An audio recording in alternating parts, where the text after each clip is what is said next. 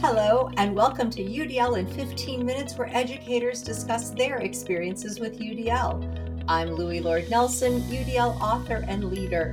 Today, I'm talking with Nicole Glynn, a special education teacher in USD 325 Phillipsburg, and Nicole Peters, who's an assistive technology consultant and occupational therapist for the Blue Valley School District.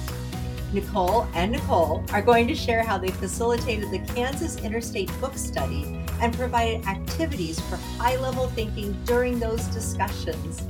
Hello, Nicole and Nicole. How are you? Hi, we're good. How are you? Great, great. It's so nice to meet both of you. So, what's been your journey in education with UDL and who wants to start? Okay, I can go first. Hi, this is Nicole Peters, and I'll just tell you a little bit about my journey. I work in special education, and many, many moons ago, I was interested in UDL, and I started doing a lot of discussion with a lot of my bed peers in my district and it was kind of like speaking to the choir a little bit and then i had a really great director who sent a bunch of um, sped staff and gen ed staff to the udl irn conference and we came back super excited presented in our district, started building that vocabulary a little bit between everyone. And then it's, you know, taken while and I'm starting to hear a little bit more about UDL within my district. But it's there's always a process. So we keep talking about it and then I keep discussing with different people in my district. But then I've also started having discussions with the Infinitec staff. And as they began to build the Access for All program, I supported that and continued to kind of progressed through supporting other people in our state. And then we've continued to do this book study about UDL as well. Hi, I'm Nicole Glynn. My UDL journey is kind of similar to hers in a lot of ways. I was hearing about it a little bit, and then I joined the Kansas Infinitec cadre. And we've spent a lot of time building up our knowledge of UDL and working through those kinds of things. And then I had a director who was beginning to push it. Ours is a little slower, and I'm not hearing it as much in the administration and things around, but it is starting to take off, and we're starting to hear people talk about it more. So I'm very hopeful that in the future, with all the programs and like the Infinitec programs that are going on, it'll take off even more. Lovely. So, talk about how all of this gets started with the book studies and the model of the PLCs that you're using and the coaching. You've got a lot going on around this. So, share that big package with us. Sure. Really, all of this started with our state Infinitec program. And we started with the Access for All program, which is pulling out teams from different districts and focusing on UDL training and support for those teams. But those teams also wanted to look at some additional ways or optional ways to explore UDL. And so, out of those Access for All teams and programs, developed this PLC book study that we've decided to do. And we started with that and we've kind of built on that. Our Infinitec cadre, which is our group of trainers in the state, have supported that. And we pulled in different people, not just staff members that were in the Access for All, but we opened it up to other people in our state, which was really nice. So we could kind of meet a broader need there. Maybe they didn't have a team participating in the Access for All program, but they wanted to learn about UDL. Then we can pull them into this book study and they can p- participate in that. So we started out that way within our state, and then we were able to open that up and develop a little bit more to move on to also including Illinois. Infinitec has a large presence in Illinois as well. And so they were able to promote the book study there, and we were able to pull in some candidates for the book study from Illinois. So then we had a nice diversity between Illinois and Kansas whenever we were doing it. That's nice. About how many people are in that PLC? Do you know, or in the different? I mean, are there different PLCs then, or is this like one big PLC? There's the Access for All groups, which are teams in the state. Nicole, do you know how many are in the? I'm not sure how many groups they have in that right now. I'm not because it continues to grow and get bigger every year. Which is awesome. It is fantastic.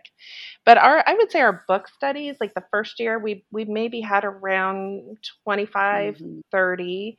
And then the next year actually is whenever Nicole popped in and started doing this as well. And we've grown by I think we probably have closer to 50 between being able to run two groups of it.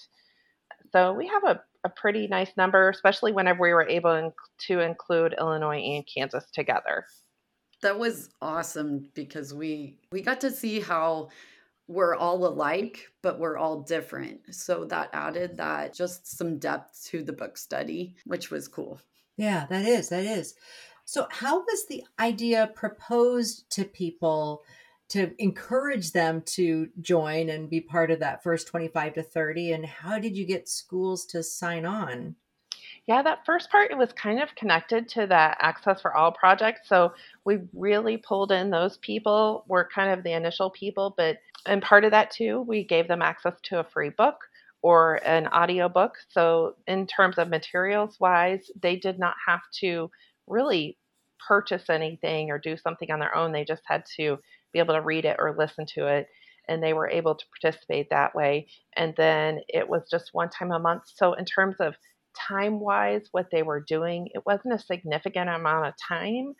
So I think that helped too to be able to kind of pull people in and know that they can just come and have an open discussion about the information that they read and share their thoughts and ideas. Wonderful. So you have led us right into the next question that I have for you guys, which is to ask about the design of the book studies. How did you lay those out? What kind of questions or prompts did you bring? Like you just talked about open discussion, but how did you frame that? I'd love to hear more. Yeah, when we were focusing on it, the first year I was actually a participant in Nicole Peters' book study. And so when we were looking at the next one, I was going to participate in the book study, but it was going to take place at 11 o'clock during the day. And that's when I had students and I wouldn't be able to. And so they asked me if I'd be willing to help Nicole Peters do a second one in the afternoon. So that provided variability for our learners or our adult students to join our book study with us. And then as we were planning the book studies, we looked at how could we get the people immersed into UDL? How could we set up our activities to give examples of UDL that they could use in their classroom? And then we really looked at those high quality standards put out for adult education learners. So that's kind of some of what we did. Nicole Peters, did I miss anything? Well, I think you mentioned that we kind of went through the professional development standards. We did have a TASN, which is our, our state program, to be able, a TASN evaluator to be part of it. And so as we've gone through the last couple years, we've had somebody in there also helping us giving us some feedback in terms of really hitting those professional development standards as we went. So that's been really great as well because we've looked at our UDL piece and our professional development and we're sharing all this as we go. That's awesome. So there was an overlap of the professional development standards and then the content of UDL and bringing those two together is how you decided and determined the design of the book studies. Am I getting that right? Yes. Yes, very much so. And that really helped us. And that kind of started off with the year that Cindy and I did the first one. And then we just took that feedback and improved on the second one. And then as Nicole joined the next year, we continued to do that to be able to use all of that feedback to be able to improve on the UDL book studies and support all of our staff and give them options and variability as we went to be able to make it a good opportunity for them. You know, we have people from, as we said before, from Illinois and all over the state of Kansas. It's a large area.